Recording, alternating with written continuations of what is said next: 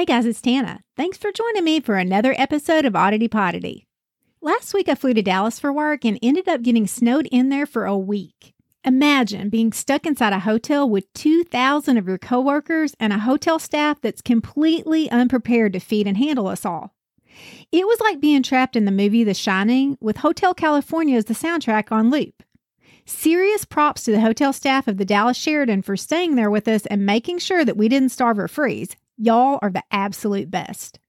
I mentioned this on our Instagram, and one of our listeners, Heather, told me that I should check out Fort Worth while I was there, as it's super haunted. Unfortunately, I could not do that due to the aforementioned snow, but when I got back and looked it up, boy, was Heather right. So if you're in the mood for some Wild West ghosties, keep listening, because they didn't call downtown Fort Worth Hell's Half Acre for nothing.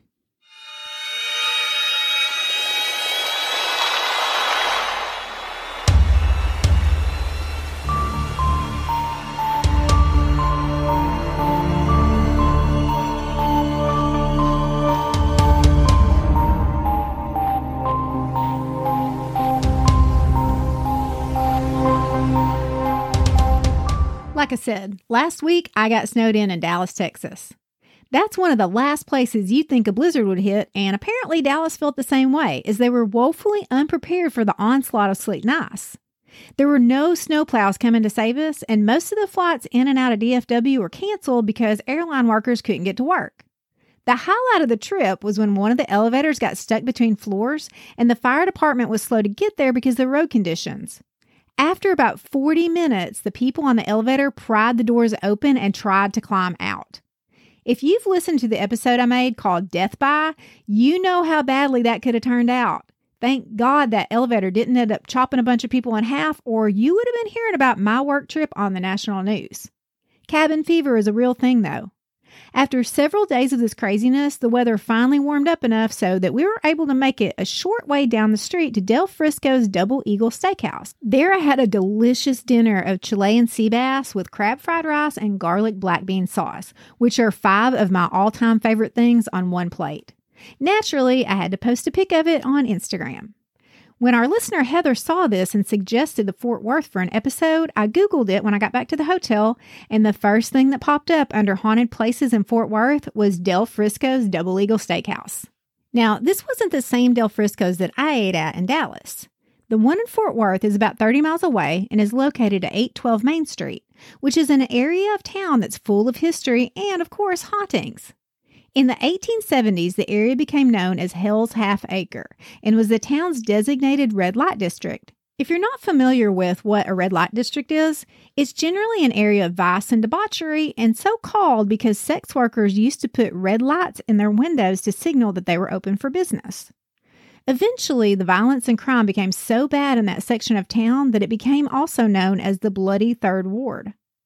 Though it was only about 22,000 square feet in area, Hell's Half Acre contained rows and rows of boarding houses, bordellos, gambling halls, drinking saloons, and a few general stores sprinkled in for good measure. Since law abiding citizens tried to stay away from the place, it became the perfect hideout for criminals. Because of this, famous Wild West villains and lawmen like Butch Cassidy, Doc Holliday, the Sundance Kid, and Wyatt Earp could be found there. Although people like Wyatt Earp attempted to clean the place up, the townsfolk didn't want it to be too clean because at the end of the day, the area generated a lot of revenue for the city of Fort Worth. In addition to all the houses of vice, Hell's Half Acre also had a few bathhouses. Back then, baths were a luxury that most indulged in only once a week or so at best. If you had some money to spare, you could get fresh hot bath water and soak in it for no more than 30 minutes. You could still get a bath if you were less than wealthy, but you'd have to settle for cold, used water and you might have to forego a towel. In 1890, the building that houses Del Frisco's was built to be a bathhouse. Its most seen ghost is that of a bathhouse patron who was murdered there. He was a gambler who won a big pot in a game of cards and decided to splurge on a hot bath. Unfortunately, someone saw him win that pot and decided that they wanted it. They waited until the gambler was soaking in his tub, and then they snuck up behind him, shot him in the back of the head, and took off with his winnings. People have seen the gambler in Del Frisco's on numerous occasions. Thankfully, he's wearing his Wild West cowboy suit and not the birthday suit that he died in. He's mostly seen in the banquet hall and upstairs bar. and he's often not seen but heard and felt. People have reported hearing disembodied footsteps pitter pattering around and the feeling of being tapped on your shoulder. Sounds like this gambler ghost just likes to prank people, and he might be having a ball in the afterlife. Employees have witnessed wine glasses flying off the shelves and lights swinging around for no reason. According to an article on Ghost City Tours Fort Worth, in 2019, a paranormal investigator group called Mystic Ghosts evaluated Del Frisco's. Using an SLS camera, they captured a human figure in the upstairs dining room, and it's believed to be the ghost of the murdered gambler. About a five minute walk down from Del Frisco's is a place called the Jet Building. It's located at 400 North Main Street. The Jet Building has been home to many businesses, and it kind of reminds me of that one stall in the mall where all businesses fail no matter how great they were. In my hometown, it was the stall in the food court that sat between the Corn Dog 7 and Sbarro Pizza. It was a taco joint, a burger joint, and even served Chinese food once. But no matter how cheap and delicious the food was, no business ever survived more than a few months there. It was like the space was haunted. And that's exactly what's believed to be going on at the Jet Building. But who or what is haunting this ill fated building? To answer that, we have to go way back to before the Jet Building even existed. During the Civil War, most American men were involved in fighting on one side or the other and were unable to help take care of their homesteads. Lots of cattle ranches in Texas were abandoned as their owners were gone for years and years. Because cattle are sassy beasts who do what they want, the cows frolicked and roamed as they pleased, mating with the sexiest bulls that they could find. It was a summer of free love for cattle, which turned into four summers of love, which then resulted in a whole, whole lot of beef. But while the Texas Longhorns continued to party and multiply at an unprecedented rate, the big city folks up east had the opposite problem. They were rapidly burning through their beef supplies with no way to replenish them. So, much like we discovered in the past few years with toilet paper and eggs and Lysol wipes, when demand outpaces supply, prices go up. A steer in Texas at that time might sell for up to 200 times more money in New York. That was great news for folks in Texas who lost everything by being on the wrong side of the Civil War. Problem was, there was no efficient way to transport those cattle from small Texas towns to the city since there was no railroads connecting them. This is when a guy named Jesse Chisholm discovered a route that ran all the way from the most remote parts of South Texas to the rail yards in Kansas, where cattle could be loaded onto trains and taken up north to sell. The trail ran all the way up the Texas plains and through Oklahoma before ending in Kansas, with plenty of rest stops along the way, including Fort Worth and the famous Hell's Half Acre. The Chisholm Trail was a major route out of Texas for livestock from 1867 to 1884 and was largely responsible for the economic boom that enabled Texas to recover from the financial devastation of the Civil War. But Jesse Chisholm's trail wasn't an easy one. Cattle drives could take several months. Death by stampede, snakebite, Native American conflicts, cattle thieves, and river crossings, injuries, illness, and probably even gingivitis were common. If they survived, most cattle drivers didn't last more than one or two trips up north before retiring. It was just too difficult and dangerous. However, there were some bright spots in the trail rides. The men did enjoy their stops at Fort Worth's red light district. Of course, they had to park their horses when they came to town, and sometimes when they did that, they decided to cut bait and bail on the cattle drive altogether. On their website, Ghost City Tours recounts the chilling story of one of these horses who apparently committed suicide right in front of where the jet building stands today. It happened in 1891 when a man named Richard Barber struck a deal to sell his horse. The buyer wasn't exactly a cowboy. He wanted the horse to pull a carriage. So Richard brought his horse to the corner of Third Main, and there they proceeded to try and harness this horse to a carriage. But the horse did not like it. Instead of complying graciously, the horse, quote, got up on his hind legs and raised himself so straight that he fell over backwards, his head striking the curbstone, splitting his skull and causing his death. It looked like a remarkably cool attempt at self destruction, and the bystanders declared it was an actual case of suicide. End quote. Although no one has ever reported seeing a ghost horse, that's still an unsettling story that was spooky enough to warrant sharing with you guys. At the time of the horse's death, it was standing in front of the Cabinet Saloon, which is what the jet building was called back then. In 1897, a famous gambler frequented that saloon, a fellow by the name of Mike Crummer. If you've never heard of Mike Crummer, you might know him by his alias, the Colorado Kid. Back then, the Colorado Kid was known for his gambling expertise and quick temper. He stayed in Hell's Half Acre for quite a while, and long enough to get into debt and make some enemies. One of his biggest beefs was with a dealer named Charlie Walker. One afternoon, after a long day of drinking, the Colorado kid decided to take up his grievances with Charlie. He showed up where Charlie was dealing cards and started talking smack. Before anyone knew what was happening, the kid whipped out a knife and charged at Charlie. Charlie reacted quickly and shot the kid with a gun that he kept hidden under his card table. The kid didn't die immediately. He lingered for a couple of days, and from his deathbed, he insisted that Charlie Walker not be charged with murder because he had fully intended to cut Charlie's throat. Charlie had definitely acted in self defense, the kid said, and if he hadn't pulled a gun, he would have been a coward.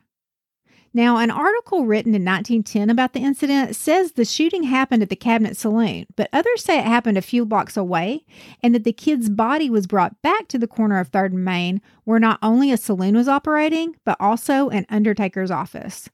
That seems pretty convenient to have an undertaker so nearby the places where people tended to die violently on the reg.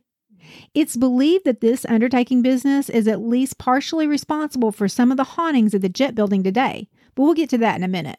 The building that's now the Jet was originally constructed in 1902 as a business office for the Northern Texas Traction Company, which operated streetcars and trains. So, this former site of Wild West shootouts existed as a rather mundane office space until 1934 when the widespread use of cars put the railroad out of business. This is when the revolving door of businesses began. Someone bought the building and turned it into a candy store, but they didn't just sell normal candy. The upstairs was converted into a brothel, which is believed to be the origin of the various female ghosts that have been seen there. When sex workers eventually modernized, this business went belly up, and again the building went through multiple hands. Everyone who tried to set up shop in the building failed in short order, just like that one kiosk in the mall. It was almost as if the ghosts of the Northern Texas Traction Company refused to let anyone succeed since they hadn't been able to. This cycle of failure went on until 1979 when Fort Worth launched an initiative called the Sundance Square Project, which was designed to revitalize the downtown area and bring in tourist revenue. A real estate agent by the name of Jet sold the building to the city, who in turn named the building after the realtor. In 1985, the building was restored, and in 1988, a mural of the Chisholm Trail was painted on the back side of the Jet building to commemorate the cattle drivers who helped Fort Worth and Texas prosper, if not the tenant vendors of the Jet building itself. But despite the renovations, business still had very hard time surviving in the building. Some chalked it up to bad luck, but others blamed some very specific ghosts for sabotaging their life's work.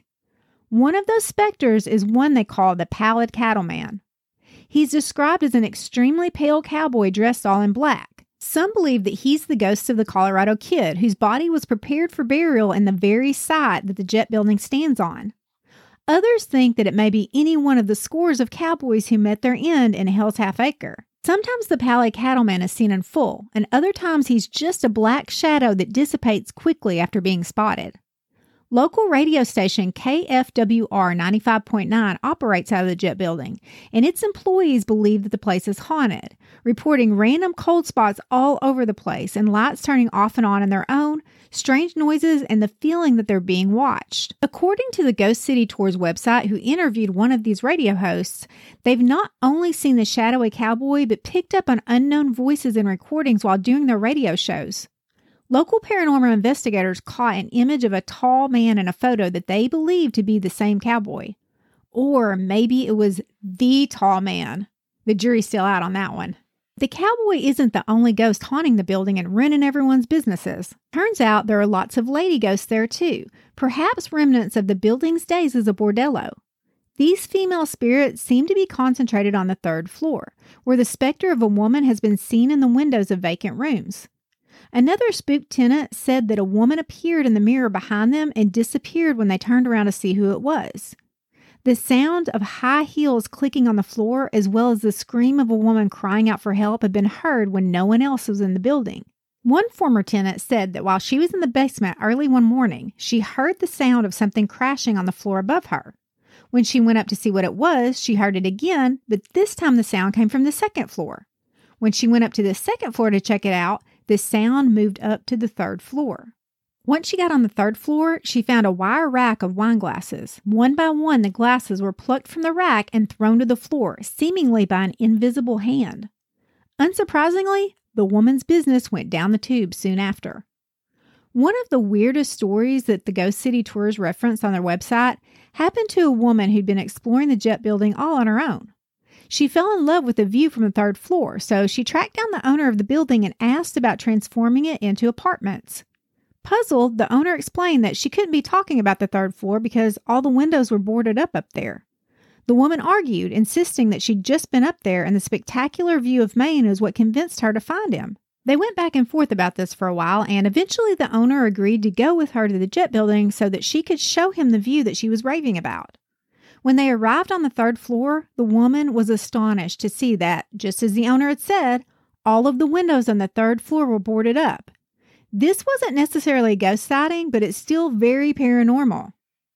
It reminds me of that time that Hallie and I saw the shutters of the top floor of the Ursuline convent laying wide open, and then just a few seconds later looked again and they were nailed shut. In any case, the jet building has been so many things that there's no telling what residuals were left behind there.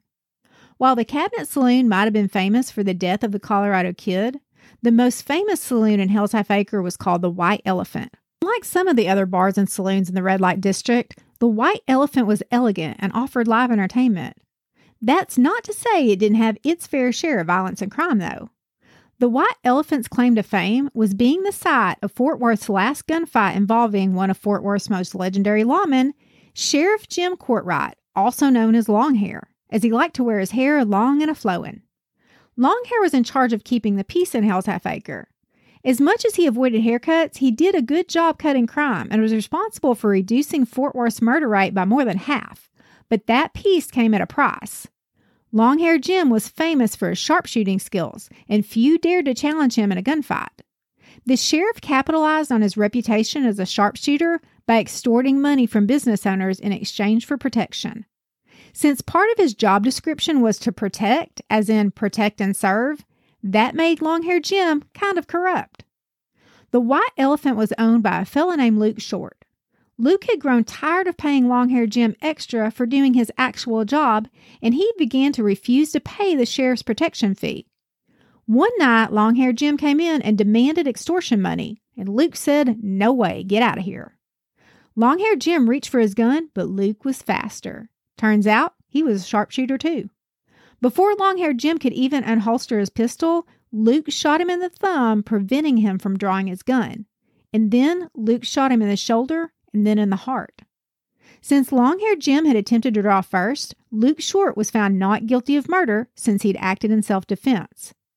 Today, you can visit the White Elephant Saloon located at 106 East Exchange Avenue, where patrons have seen and felt the angry ghost of the shady sheriff. He's pretty unmistakable with his long, flowing hair. Guests have also described a hostile, dark energy following them around in the saloon, which is also believed to be the spirit of the lawman who's still salty about losing its final gunfight. A short five minute walk away from the Fabio of Cop Ghosts is another Wild West throwback which has its own fair share of spirits.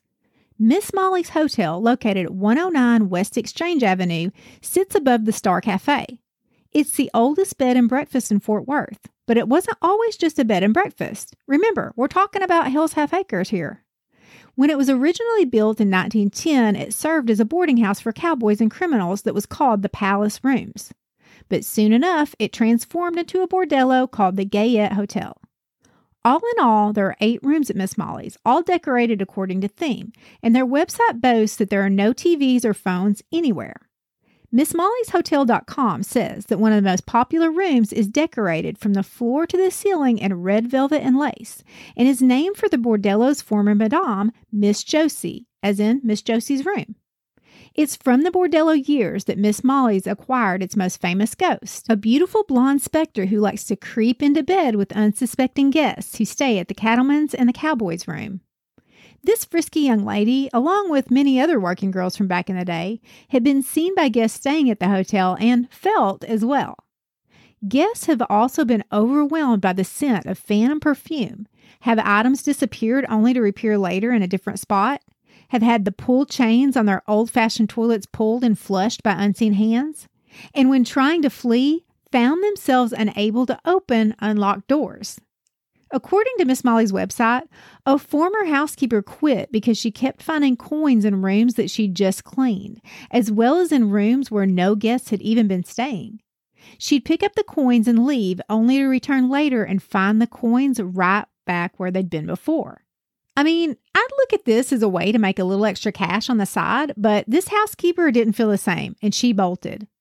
Maybe it was the ghost of a patron who was condemned to pay his escort over and over for eternity. Whatever the case may be, the hauntings at Miss Molly's are so frequent that it's a hotspot for paranormal investigators as well, and it's even featured in a paranormal activity class at Texas Christian University, which sounds like an odd college course to offer, but also a super fun one. Students have captured phenomena on audio and camera, and the evidence is proudly displayed in the common areas of the hotel.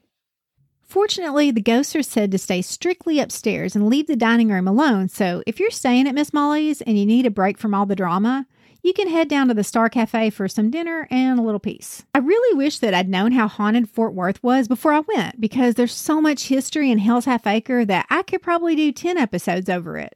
I'll definitely be revisiting the old Wild West city in future episodes, and hopefully, I'll physically be able to be there again, barring another freak snowstorm. Thanks again to Heather for the heads up. Guys, thank you so much for spending your time with me today. I appreciate you guys so very much. And I hope you'll join me again next week, same time, same place, for a little more history and a little more haunt. We'll see you then.